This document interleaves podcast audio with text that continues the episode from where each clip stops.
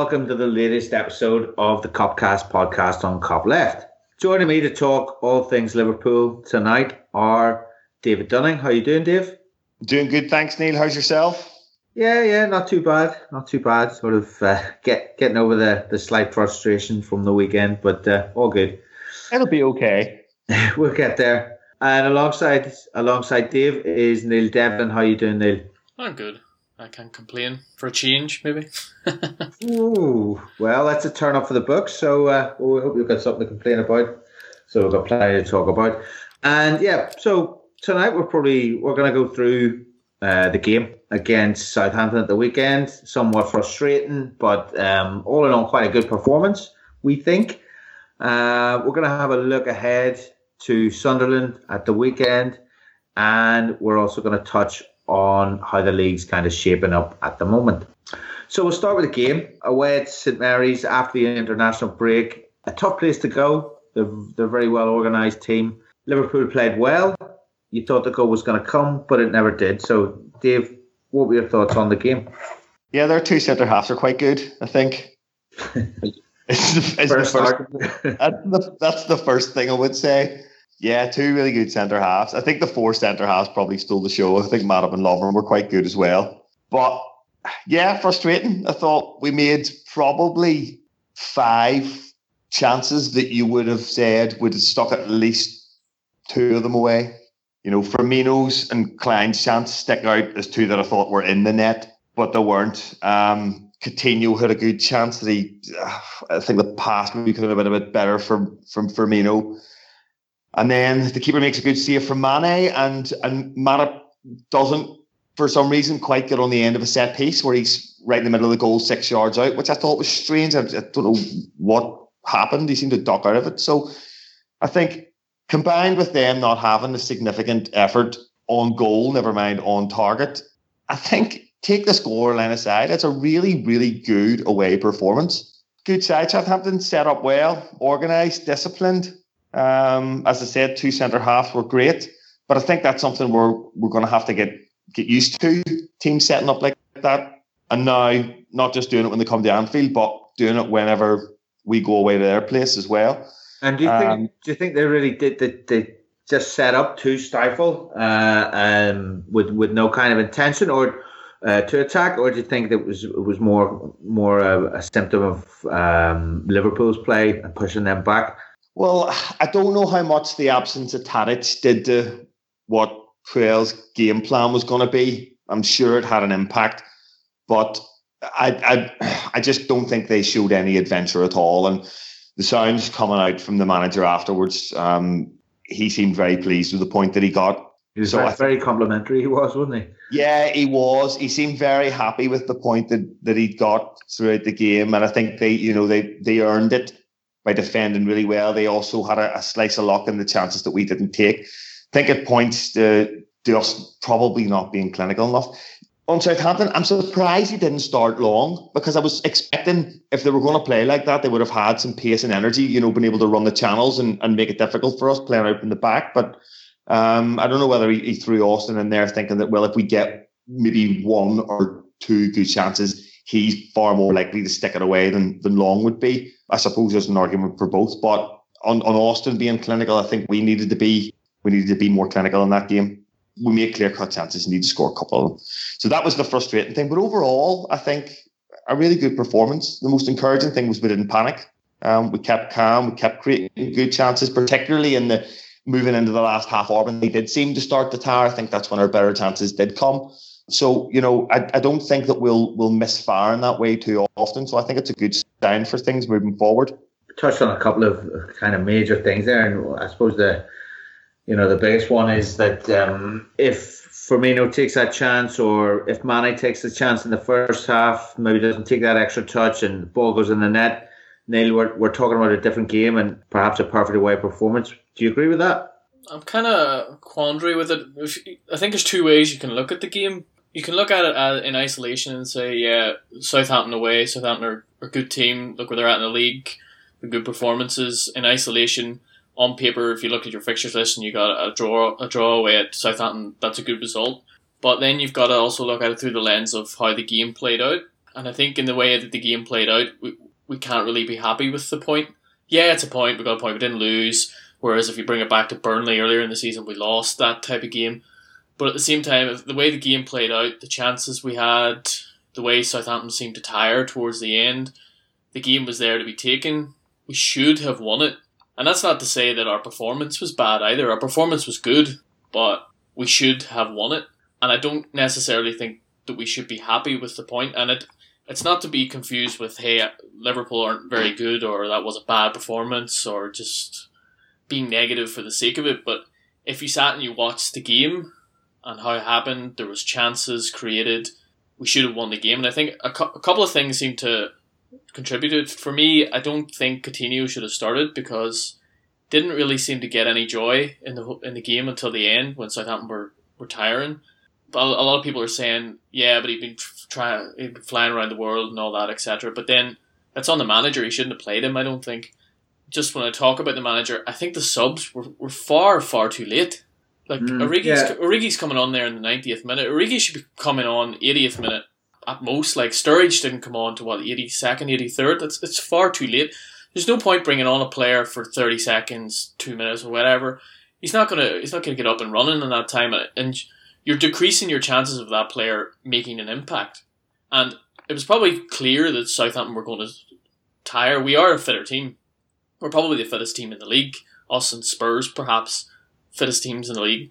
So we knew, we know towards the end of games they're going to tire. So I think that we should have planned for that, and Origi, Sturridge, whatever, should have came on in the 70th minute, even 65, 70, something just to change it up because you could see that it wasn't really working. I can I can be with you there on the um, on the Sturridge call. I thought I think it was about 77, 78 when certainly when he was being ready to come on. Uh, maybe it, it, took a little later, took a little longer for him to get on. I'm not sure, but yeah, I, I, thought I thought he could have been given a shot last last twenty on on the Coutinho call. Do you think that uh, Lallana's absence kind of forced Klopp's hand in that respect, or if, not forced his hand, pushed him in into into the way of, of trying to, to, to get Coutinho into the game and, and you know basically use him. Do you think had Lallana been fit, Coutinho may have started on the bench? Probably played a part, but if you look at it, everyone's saying and rightly so, Wijnaldum is the the like for like switch for Lallana, so he was coming in anyway. So just maybe tweak the system a bit, and uh, again, it's an away game, and you're expecting the team to to sit back that you're playing against, and who else do you want on but your best finish finisher? So just kind of tweak the system bring Sturridge in for Coutinho. Don't don't play the same sort of system that we've been playing all along the fluid front three, false nine, whatever you want to call it. And we made enough chances that I know in my mind, well, um, I'm pretty confident that Sturridge would have scored one of those chances, whether it's the Clyne one or the Firmino one. Like he he scores goals out of completely nothing, and if a team teams are going to be playing tight against us, those chances are going to be at a premium and we're well known for the fact that we do miss a lot of chances. It seems to be that we have four or five gilt edge chances before we score anything. It was evident in like the Watford game. So I think it, the smart play to me would have been to play Sturridge, but I'm, I'm no manager. It's just my sort of opinion on it. I just think that would have been the way to go for it. And then Coutinho, if if you need, bring him on. If you don't, then that would have been him saved, save his legs for the rest. You know what I mean? I think uh, that approach to me is sort of win-win. Definitely see. I mean, I can definitely see your argument. There's a there's a, a, a train of thought that that well, I mean, there was a basically a train of thought before the game that Coutinho wouldn't start, and that um, if we were going to see him, it would be from the bench. And and although he started, and he, to be fair, I, think he played quite well. He for me, he did sort of seem to tire around around the seventy minute mark, and you know, I would personally have, have maybe gone Coutinho for Sturridge at, at that point. Um, Dave, what about you? Do you have any thoughts on, on the lineup, on, on any changes um, or, or any comeback on, on what Neil said there? I thought we missed Lallana. We missed his ability to go and fill the gap whenever Firmino, Mane, Coutinho dropped deep. Can doesn't he doesn't have that industry and that dynamism in the middle of the park, and Yeah, yeah he's, just not, he's just not as sprightly as he? he's just. I mean, he, he, he does his own thing, but it's different in that way that he doesn't have that sort of energy. That I don't know if the energy is the wrong word, but you know what I mean. That that dynamism that kind of springs. spinning a player, he's not making space out of. Yeah, He's t- just taking it on the half turn and linking the play and, and moving it quickly between you know midfield and, and the and the front three. Yeah, I would I would probably say it's probably Lallana's his quick feet and his mobility and you're right, he, he can play in the half turn and he, can duck in between players. He can beat a man, whereas Can's just not that type of player. I'm not saying he's a bad player. It's, he's just that's just, just not different. his game. Yeah, it's just not his game. And I think we missed that. And I think there's the argument for for putting, you know, if you are going to start Coutinho, maybe putting him deep in a game like that, and and bringing Sturridge in that way. If it's for Can, if it's for Wijnaldum, whatever mm. the manager might think, and there's possibly an argument for that to happen if not from the start, then you know I was watching the game and I was thinking myself at 65. You know the the obvious change for me was was Can for Sturridge and to drop Coutinho because I think by that stage of the game he'd already started to drop very deep in the last the last third of the game and you could see him picking it up. You know maybe 10 yards from the halfway line. He was almost level with Henderson on a couple of occasions. And he was getting joy as well, because and he, you're right. Tired. You're right, and I think yeah, that's where he. I think that's where he makes the. That's where he picks the ball up and makes the Firmino chance from as well. But when he does that, Can, there was only one real obvious um, time for me when he went and filled that gap was when he had that chance and he, he kind of screwed it wide. Do you remember he, he burst he yeah. burst into the yeah. area and he, and he screwed it wide? But that was the only time I really saw him going and, and filling that gap. Coutinho was left, and I think that's what Lallana is so good at. And once he gets the ball in that position with his with his quick feet and his ability to turn him out, he can he can create a chance out of nothing. So for me, I think that maybe points to one gap we do have in in our squad, and it is do we have someone to come in and do what Lallana can do? And I don't want to I don't want to be be seen as that I am now Adam Lallana's biggest fan, and he's the the next the second the ir- irreplaceable Irrepla- irreplaceable and the second coming but he gives us something in that midfield three that no other player can give us. And i'm just wondering how much of effect how much of an effect does that have when you take him out of the side? And how do we then best deal with that? I think uh, arguably you have to change the system when you take Lallana out because if he makes the system work and if he's not there, then you got to think about a different system because the other players aren't, as you say, given what he's given. So that's what I'm saying. When I think Sturridge or Origi or whatever is the better option there because you can't play your game plan without all the cogs in place. Sure, sure. I mean, I mean, but as as we touched on, I mean, it, it sort of sort of did work in in the sense that we um we dominated the game and they only produced one shot on target, I think, uh, or one shot on goal, I think, in the, in the whole game was Charlie Austin's header, which went wide. So I mean, it, it worked in that sense, and as we've mentioned before, we did actually create the, the gilt edge chances to win. We, we just didn't put them away. So on those gilt edge chances, who, whose miss was worse? Firmino's, as a uh, friend of the pod and contributor to the pod, Umara wants me to ask, how the hell did he miss? Uh, or was it Clyne's? Gotta be Clyne. I'm still not over the Clyne one. Yeah, for me, I, I agree on that one. For me, he sees it all the way and he's got the pretty much over half the goal they headed into, where Forster's not getting anywhere near it. Uh, for me, it, it, was that one. What about you, Dave? What were you, what were your feelings on him? Uh, yeah, I think Clyne. I think he doesn't. He do, He doesn't even need to really head the ball. He just needs to direct it. He doesn't need to put any power into it. You know, I think to be fair to him, he, he almost did everything right. He sent it back the way it came. He sent it down into the ground, but you have to be sure. And you have to be putting that, you know, you don't need to aim right for the corner. You need to be putting that two, three yards inside the post, and the keeper still has no chance. Firmino's, see, to be fair, it's pretty bad too. You know, it, I think it's hard to pick between the two. And sometimes in that situation, I'm a fan of the Alan Shearer approach to goal scoring, where you just stick the laces right into it. And as long as you miss the keeper, it goes into the net. Whereas he tried, he didn't he try that same finish against Watford and he got it even more wrong than he got that one. Yeah, he wasn't that. Yeah, he tried. He, yeah, he hit it wide. He, he sort of hit the. Came off the wrong part of his foot. Yeah, I don't know if he's yeah. been practicing that so much in the training ground that it's just become like muscle memory. Where yeah. well, here's this chance, I'm just go- I'm just going to do that. But it's almost it looked like almost his version of a toe punt. Like, do you know what I mean? Yeah, yeah, and I think that's that's decision making when you get yourself in that position. As in, like, I'm, we talked about Sturridge, but being a natural goal scorer, and that's that Sturridge. Whether he would have scored it or not, he would have chosen the right way to try and score it. He'd at least he'd have made the right decision. Yeah, he'd have made the right decision on how he was going to finish that chance. And His right foot, you sure? I, I would even, no, I would even think, I don't know. I would even think in that in that position with the space that Firmino had, he maybe would have just opened his body up and side footed it into the in the bottom corner. Yeah, but, it's a it's a funny one because if you look at sort of look at the slow mo, obviously he doesn't have a slow mo. You know, it's a split second decision, but Forster's sort of come out and he's come out in such a way that like if Firmino could roll that in the near post, but he's he's sort of so intent on going going to the far post. But I think Forster's done quite well in, in blocking that off. But yeah, he just he just stabs it kind of, and you think it's going in. It's just plumb wide, like. Yeah, I think the fact that Fraser Forster is absolutely massive probably doesn't help. Like yeah. he's a, a, he's a giant, like six foot eight or something, and he's, yeah, he's massive. Like and he's not even like one of those six foot eight bean poles. He's like he's like almost as broad as six foot eight as like well. He's built it's, like a fridge, like a Yeah. Guy.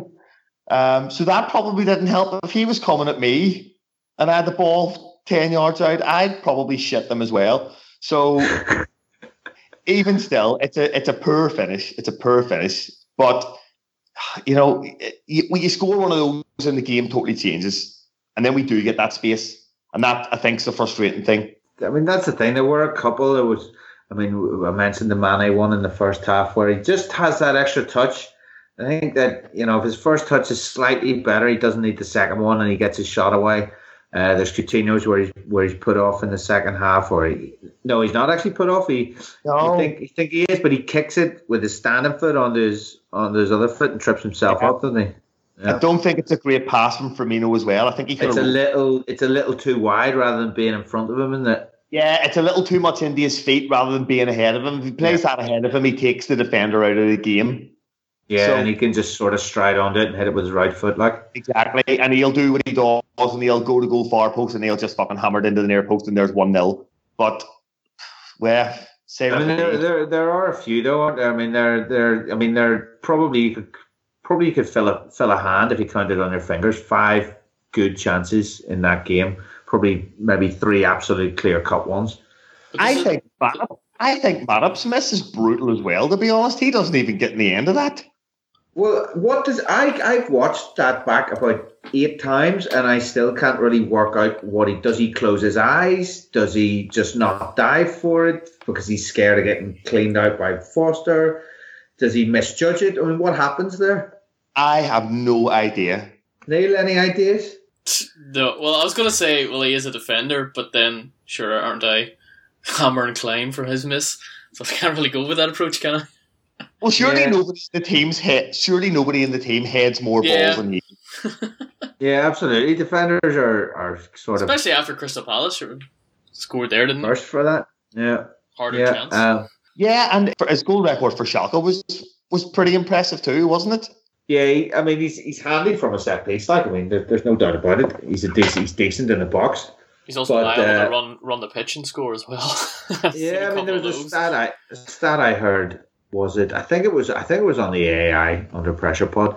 It was um, that Matip had had more touches in the box than Coutinho in the game, and he's sort of regularly averaging a large number of touches in the box, far more than you know most centre backs would, and whatever. Like. One one more touch, and it probably would have been three points. Yeah, that's it. The final, the the, the, the vital touch, like he, he didn't get, he sort of seemed to pull out of it. That it's just that being clinical, being I, clinical. Yeah, I said earlier on Twitter, I was having a conversation with Sam McGuire and a couple other people, and I was saying we, we didn't create enough chances, and Sam had said back, we did create chances, but what I mean by that is we didn't create enough chances for us, because if you look at us, how many chances do we need normally to score? So there's a difference between how many chances we need and how many chances Chelsea need. Chelsea, for example, only need two clear cut chances and they'll score two goals. a team like Dortmund, for example, tonight had six six shots on target and six goals. That's we're not like that. We need glaring misses, and we need we need to sort of warm up. It's kind of a weird process, and it was the same in 13-14 as well. We were if we scored every chance that we made, we'd be making double figures every single game. Yeah, absolutely right. I mean, we could have had four before we before we scored against Watford. Was it so Watford? Yeah, Watford. So that would have been ten. But, but I mean, you, you, you don't score every chance. But I think it's a good point you make there about how many you need to score the first goal. Yeah. Neil, do you think this is this the price you pay for playing with the front three that we do and not having an, a natural goal score amongst those front three? Like like a Costa or a Sturridge or an Aguero. Yeah, well, this is my point about that's why I think we should have changed the game plan a wee bit for this game because I thought that chances might be at a bit of a premium. So I think that's why Sturridge was the smarter option because he's going to score with the small, the the less the less chances you get. He, he will score. He'll score the minimal ones. He scores out of nothing really. Firmino can do that as well, but it tends to be a real worldly or whatever. Sturridge does it with regular abundance. Like, do you know what I mean? Yeah, I mean he is he is the most obviously the most natural number nine out of all of them, and he's I suppose he's bound to get his chance at, at some point. But seventy minutes, seventy seven minutes, he comes on and he makes he makes that chance. The first thing he does basically is he glides around the pitch, moves across it, plays the ball, a couple of one twos, ends up with it on the left hand corner of the box, and stands up the perfect cross for Clyne who come, comes in and puts it puts it wide. And I know Nearly wanted to you wanted to say something about the fullbacks on, on the day, like so. Go ahead. Yeah, just just as again as a, a selection thing or a changing of the system. I think that game was made for Moreno. Yeah, even if, even if we're not starting, if you could see by half time that Milner's not offering you that width and that pace in behind that Moreno will be offering you, you could see Matip spent the most of his time in the Southampton half. There was clearly no danger of a counter attack happening because Southampton just were not interested. So I think we need to, in a situation like that, we need to bring on someone like Moreno because Moreno's going to give you that more attacking threat, and he's going to go in behind and he he he'll stand the ball up the way Sturridge stand, stands the ball up. He'll make that run that Sturridge makes, and if he makes that, if he's on and Sturridge is on at the same time, he's standing that ball up, and it's Sturridge in the middle who's banging it in instead of Clyne. Yeah, good point. I mean, I, I thought that Moreno could definitely have been introduced in the in the second half there. What about you, Dave? What, what did you make of Milner's performance? I mean, the fullbacks in general. I again, I I thought that they didn't quite offer enough in the final third in a game like that where you need them to to be the difference when you need them to make that killer pass across the box when you need them to find a man. I think for me, Clyne's very often too deliberate in his attempts to cross the ball, pass the ball across the box, and therefore he either gives it away or gives the defender a chance to come back, or he'll, he'll sort of hit it behind the player because he's not doesn't have the aggression to, to put it out there in front of the player. Milner, for me, it wasn't one of his wasn't one of his better games. Uh, I don't think either were tested going back the way. What did you make of them, and what did you think of uh, Neil's shout for Moreno? I think definitely a shout for Moreno, and I think that might solve the problem as well we were talking about earlier on, where there's the option of maybe moving Milner into the midfield three and allowing him to break into the box. So there's a number of ways you could have looked at it. And I think he would have given us that pace. He would have definitely given us that unpredictability factor, as Klein maybe sometimes doesn't. But in general, in football, I think we ask an awful lot of fullbacks these days. We want them to be Paolo Maldini and we want them to be Luis Figo all at the same time because that's what a world class fullback is these days. And with Clyne, yeah, I take your point. He, he can sometimes be a bit deliberate and predictable. But I think what you get for that is we talk about Austin's chance not being a great chance. I think Clyne defends it brilliantly, absolutely brilliantly. He's tight to him He's touch tight to him. He's between him and the goal. He gets up at the same time and makes it almost impossible for Austin to get a clean header. In fact, he does make it impossible for Austin to get a clean header away. So, you know, I think we ask a lot of, of fullbacks because they're expected to be almost wingers inside rights, outside rights, as well as as do the the defensive side of things. And fortunately for the likes of midfield players, where you you've got two of them in there, and you can pick one of the you can pick one and the other. So it's it's a shout, and I think it would be great if we had a, maybe an, another option there, another Moreno on the right hand side. But again, is that is that what he wants to do? It's it's difficult. It's, it's I think it's a really difficult one. You know, do they show so little going forward if we don't have the likes of Clyne and Milner playing there? Are they a part of stifling their seldom counter attacks? I don't know. Undoubtedly, I mean, undoubtedly they, they, they, do play their role. I mean, that's that's that's a very good point.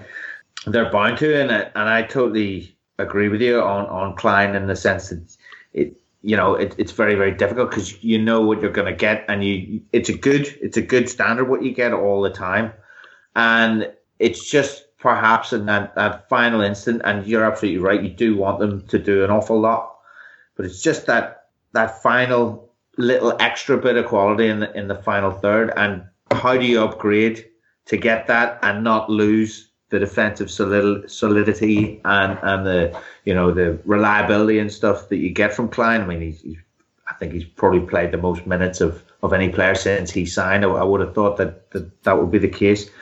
So yeah, I mean it, it's a difficult one. Moreno, I think, yeah, I think Neil's had a had a great point. He, the last thing the Southampton defense on sixty minutes when they're absolutely shattered wants to think about is, or wants to see is, is Moreno herring down herring down the wing at them. Um, so yeah, interesting. So anyone got anything else on the game? Any other thoughts, Neil? You, you got some some final thoughts? Yeah, well, it's, it's more so on the on the fan base in general it's kind of a, I kind of touched on it earlier when I was saying that that I wasn't really happy with the result. And I seen a, I seen an article that came out today. I'll not say it's from or anything. No free plugs on here. You want want to plug people, you got to pay us. I accept uh, checks, credit cards, everything. But uh, just just talking about the fume after the game, I didn't see any fume. It's kind of this. We were talking about this before the pod. There's kind of this weird sort of thing that's kind of crept into our fan base where we always have to be at odds with each other about something. And I, I had said it that I didn't think it was a good performance. And I, well, I didn't not that it wasn't a good that it wasn't a good result for us because I was taking it from the from the view that people have been saying we're going to win the league. And there's some people that are so sure that we're going to win the league, and they can't be to- told otherwise that we're going to win the league. And they just put it on faith. It's kind of like 13 14, where the, nobody could see any other way. And when someone just maybe plants a wee seed of doubt or says something minor to the point of, well, if we want want to oh win the league, we should be winning that game, then it's it's as if you've gone off the rails. You're you're a lunatic. You've gone, oh, Liverpool are terrible. But that's not what we're saying. Like like we're on here and we're dissecting it. And we're saying lots of negative things along with lots of positive things, and the negative things are they're a lot smaller than they were six, 12, 18 months ago. I think we can all agree with that. It's kind of, it's kind of weird. You can't say it. You can't say that Liverpool should win a game without it being seen as you're not you're not part of the group or you're not uh, you're not being positive enough. If you, if you say that, we, that means that you think that Liverpool are terrible. Do you get what I mean?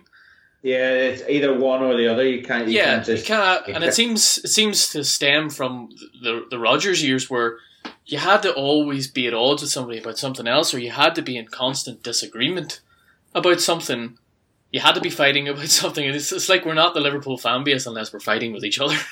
are, are you mm. guys getting that online? Uh, like the the article uh, that I read about it, and there was a couple other people saying about it too, seemed to blow it up into this thing. But I didn't see any fume. I all I seen was sort of a constructive criticism look at it, or a, a little bit of dose of reality. Do you know? I haven't really seen any. Um any fume. I have to say now. I've, I've not been massively on Twitter since Saturday, but I've been on it here and there. But I haven't seen too much about it. Dave, you any anyone cracking up on your timeline?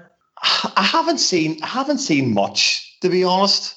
I'd, I'd, I'd love to say the majority of people that I interact with are, are reasonable, level headed human beings. But if I'm being perfectly honest, that, that isn't the case.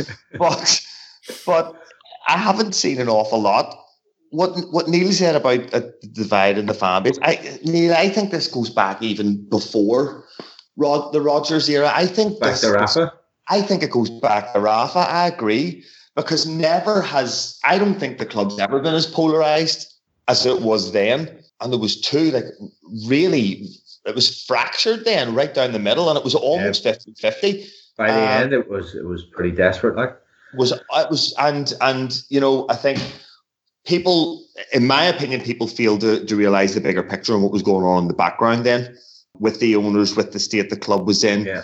um, with with Benitez being undermined constantly by his his employers basically and and that's that's not an environment for anybody to work in anyway i then we had then we had hodgson and ironically that's that's when everybody was able to unite that united us against them yeah. united us as one fan base get that fucker out you are so shit and then kenny brought a, a, a, bit of optimism afterwards. But see, to be honest, because a lot of people I people I spoke to that wore bit thin too, and they were thinking, you know, this is nostalgia, this isn't the right thing to do, this isn't progressive, it's not moving the club forward.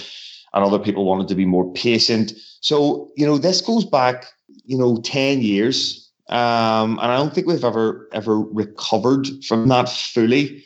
And I'm hoping that now this this era will help almost heal that wound that was created by the Hicks and Gillett debacle. Because I don't think the I'm gonna, I don't think the club's ever really been the same since, to be honest.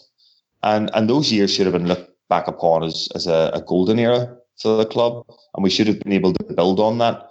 Uh, we never fully recovered as a as a fan base or a club, and I, I wonder is is that because of what that did and and the the performances and the, the league finishes that came after that.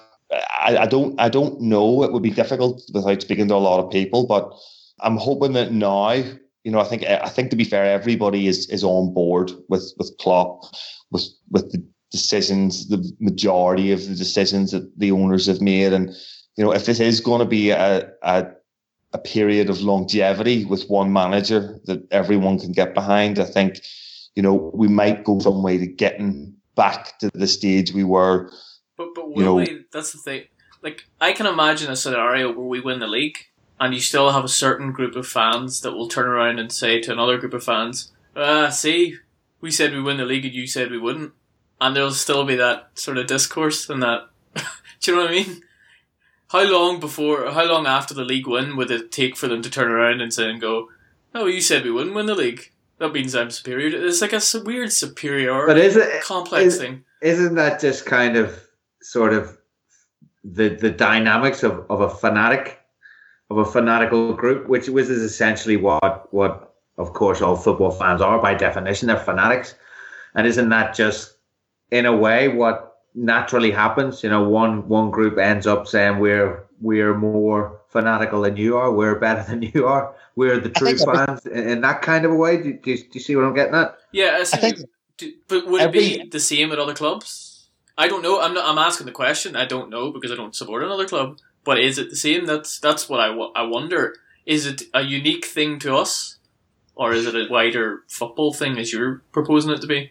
I don't know. For be that would be an interesting one. I mean, I don't know. I mean, obviously, fans of other clubs are are just as um, you know, just as passionate about their team as, as we are about Liverpool. So I'd imagine that the kind of thing does. But I, I know what you're getting at, that there is that, that kind of one upmanship. But it, so the thing is, Dave, what you're saying is right as well. Like, I mean, we've been through the most traumatic period, I think, on the on the pitch anyway, and in the boardroom of, of the club's history, certainly since going back to like the mid '60s.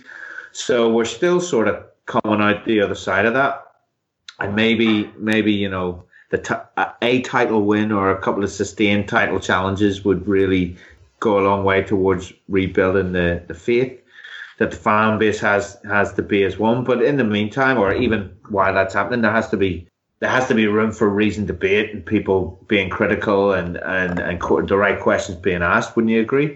I think this boils down to even uh, as basic a thing as what player do you like, what player do you not like, and there's fans that will schoolboy stuff, really, isn't it? so, and there's fans that will have an opinion on a player, and no matter how much they improve or how well they perform, they will maintain this perception that they have of, of an individual. I think Lallana is starting now to, and Lallana has had to perform immensely well, like unbelievably well, to turn the majority of people around. and you don't hear many. Again, I'm just thinking Lovren's and, and, and Lovren, Lovren's the Lovren's the next great example. Lovren's the great example of, you know, how, how much has he improved, and and people are giving him dues for, you know, I think the one the one game he, he did make a howler in was the Palace one, and he went he went up the other end and just banged one in. You know, 15 minutes later, if it even was that. So it shows the character of the guy too, and but there's still a lot of people, and I don't think there's anybody in the. And this is the thing, I don't think there's anybody in the fence. I think you're either he's shit or actually he's starting to look like a decent player. Jordan Henderson, another one. There's still people out there saying Henderson isn't good enough um, because that was what their original opinion was on the player. This applies to every aspect of a football club. When, as you say, Neil, people are as fanatical as they are. So it's not going to go away ever, I don't think. And I think with the, the access we have these days, the social media we have, the media in general, we we see more to be able to argue about and disagree with. Oh, 100 percent, hundred percent.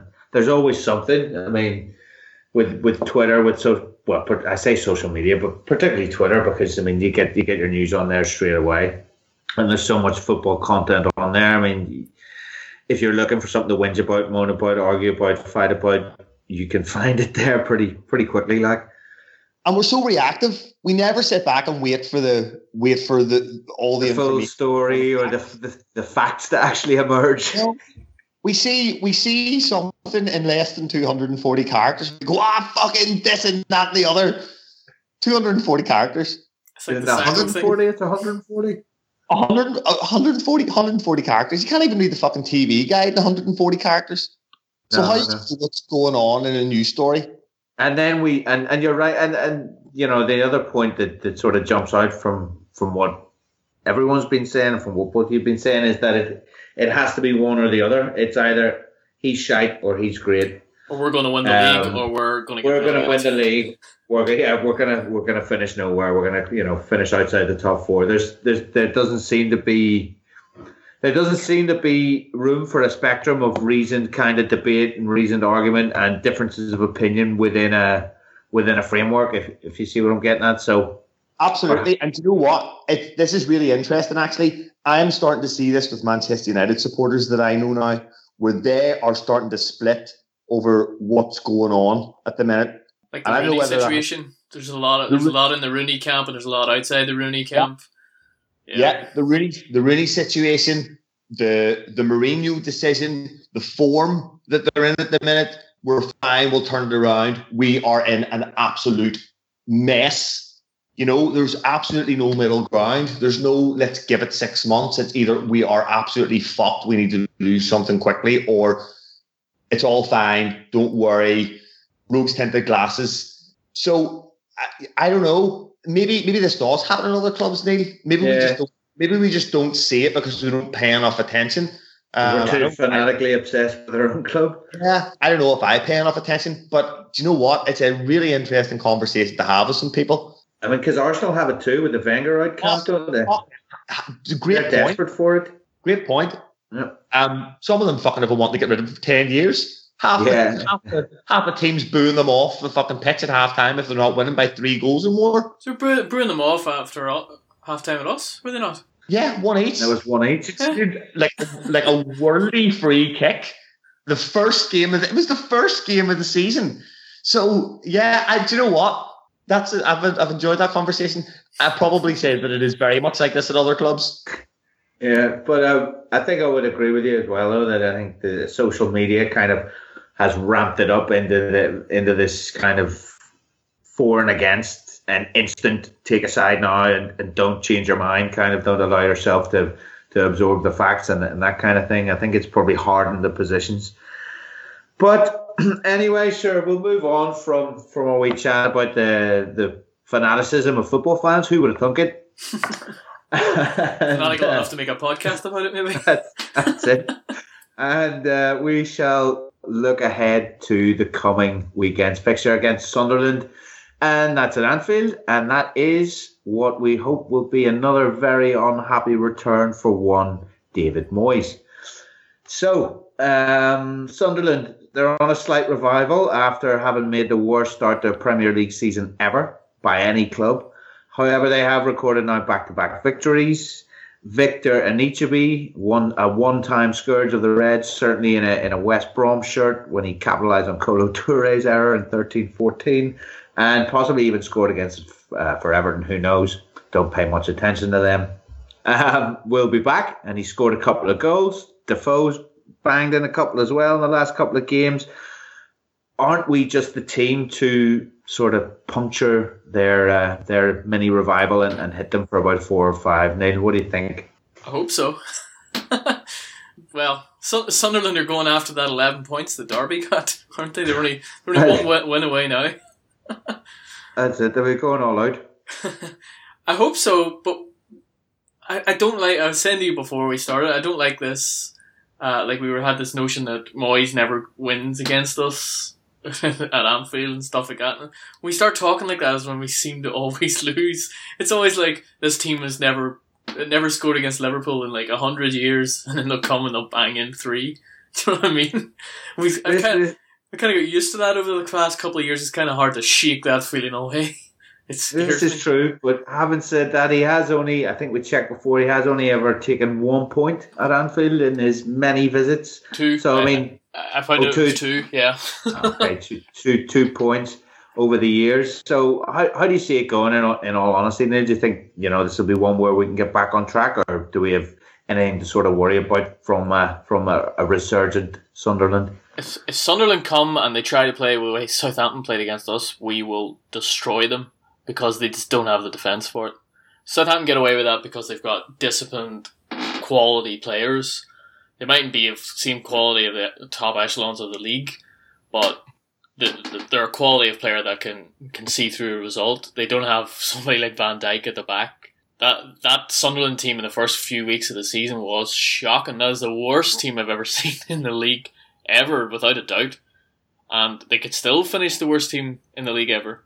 So if they turn up to play in that way, we I I would imagine we will we will hammer them. My only reservation if they come at us and maybe I was saying to you earlier, Jermaine Defoe always seems to do something to ruin my weekend, and I just hope it's not this weekend because if they maybe come at us a wee bit, I don't I don't know if, if we won't expect it. Do you know what I mean?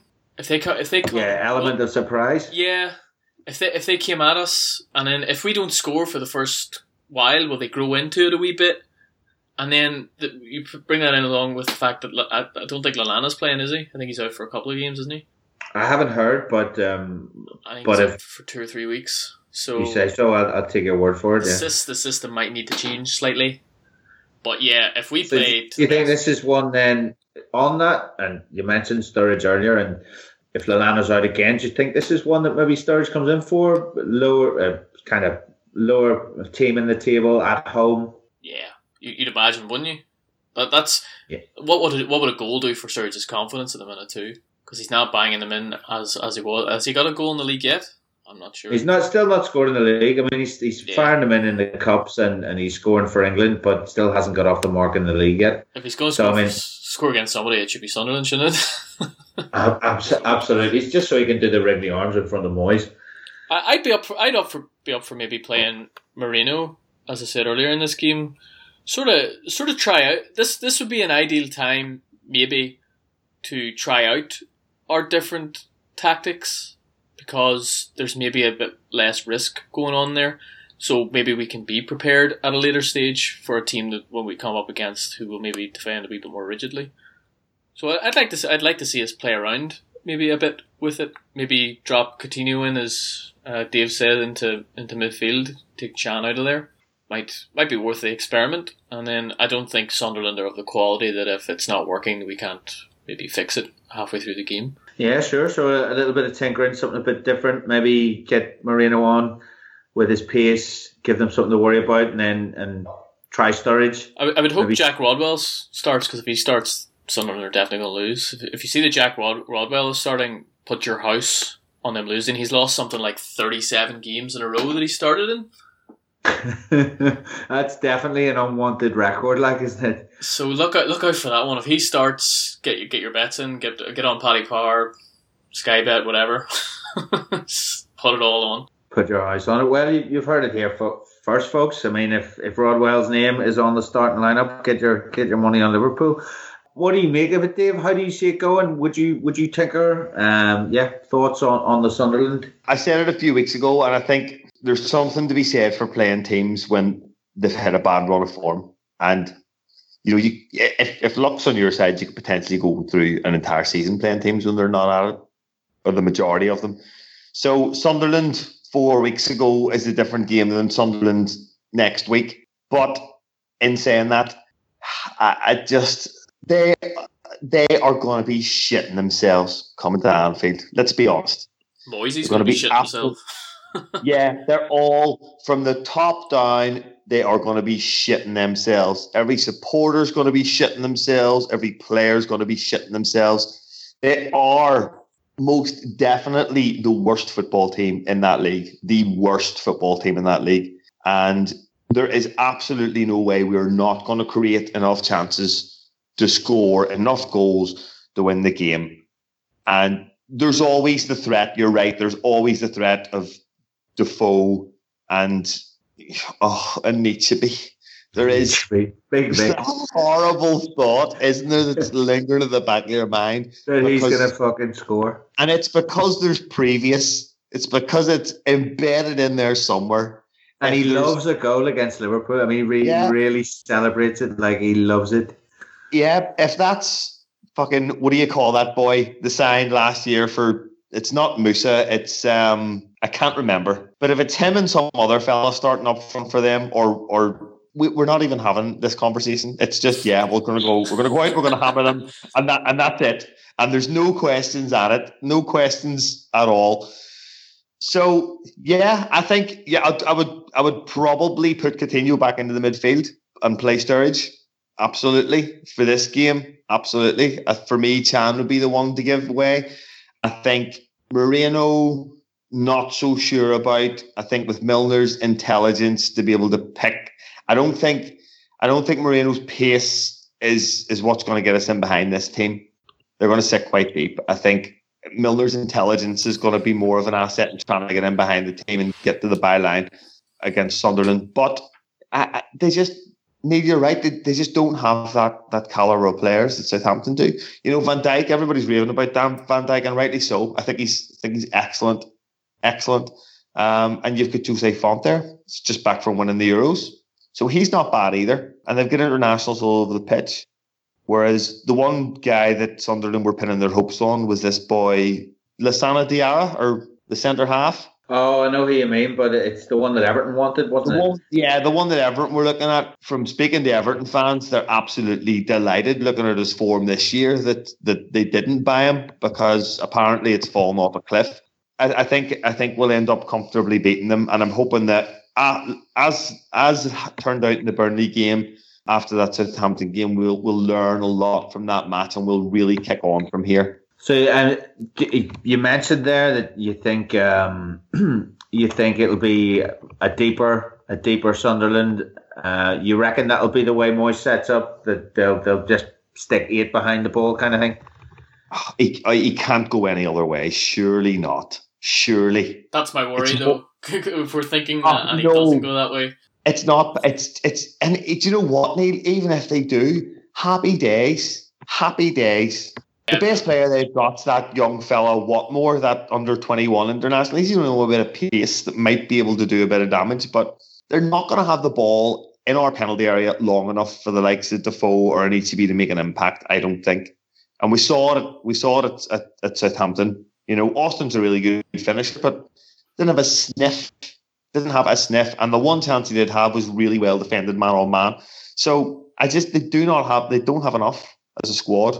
Yeah, I mean, I think I'd I'd have to go along with that. They they man for man, they're pretty poor. Kone was was who you were you were talking about there, Dave. Shite, exactly the one.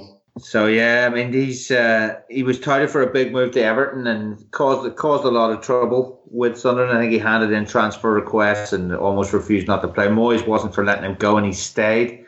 And yeah, he's not been great by by any account so far this season. Yeah, I mean, my thoughts were were sort of as a as a as I put the question to Neil in the beginning. I I do kind of see this as a as Liverpool being being the team that can go there and uh, go there, be at Anfield, but puncture their their mini revival and, and really sort of send them spinning back back down towards the earth.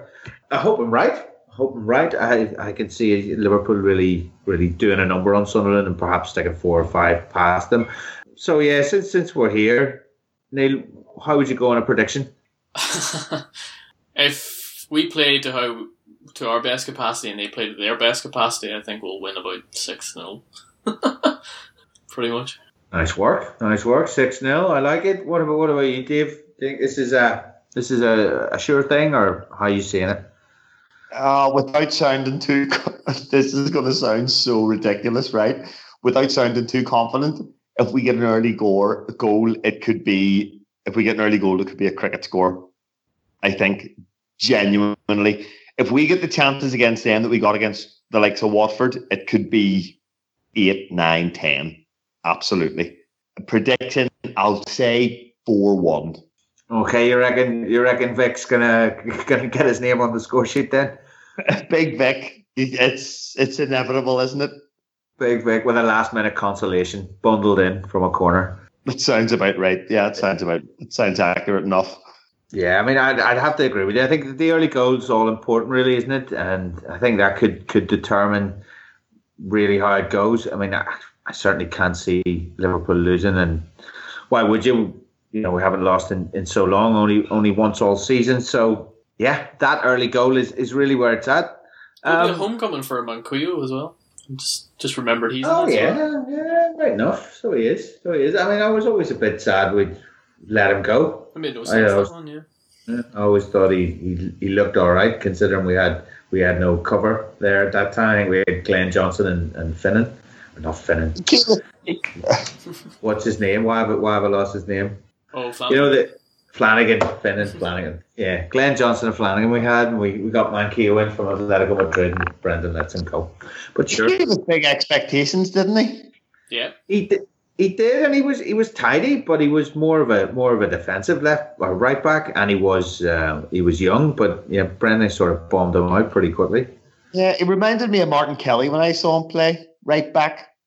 Not quite as athletic though. He's still only twenty two. Yeah. Yeah, he's still young. Like he was dead young when he came to us. I think he was only nineteen or something when he came to us. Maybe he was good for table tennis as well. Well, I mean, that should have been enough to get him a get him a permanent deal if that's not if that's not an indicator of your talent, then I don't know what is. that's it. That's it. And on and on Javier Manquillo's table tennis skills, I suppose we'll uh, we'll wrap that up for this week. So all that remains for me to do is thank the listeners and thank my guests. Neil, um, you got anything coming up, or do you want to tell people where they can find you on Twitter or wherever you are on social media? Uh, you can get me at the normal uh, at Burpleman uh, nothing really going on. I don't do anything constructive with my time, so to speak. this is about as constructive as it gets. So, yeah, you can follow me on there. You can argue with me on there. You can tell me how I think Liverpool are terrible on there if you want. Do you fancy having an argument and a winch, Neil's definitely your man. So, so hit him up there. Over here, like.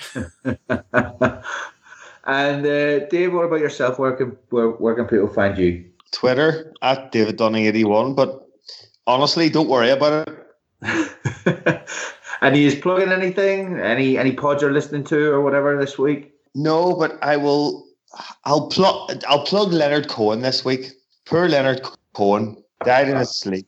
A posthumous plug for, oh, for terrible tragedy. So yeah, I'll plug Leonard Cohen. Go and have a listen. It'll be worth your while. Nice work. Nice work. Um, you you can follow me if you like on Twitter at Neil1980 yeah, that's really it at the moment for this week. I'm not up to much this week either. We'll have more coming next week. But that has been this week's edition of Copcast Podcast for Cop Left. Not a win, but a good performance and roll on Sunday so the Reds can win again.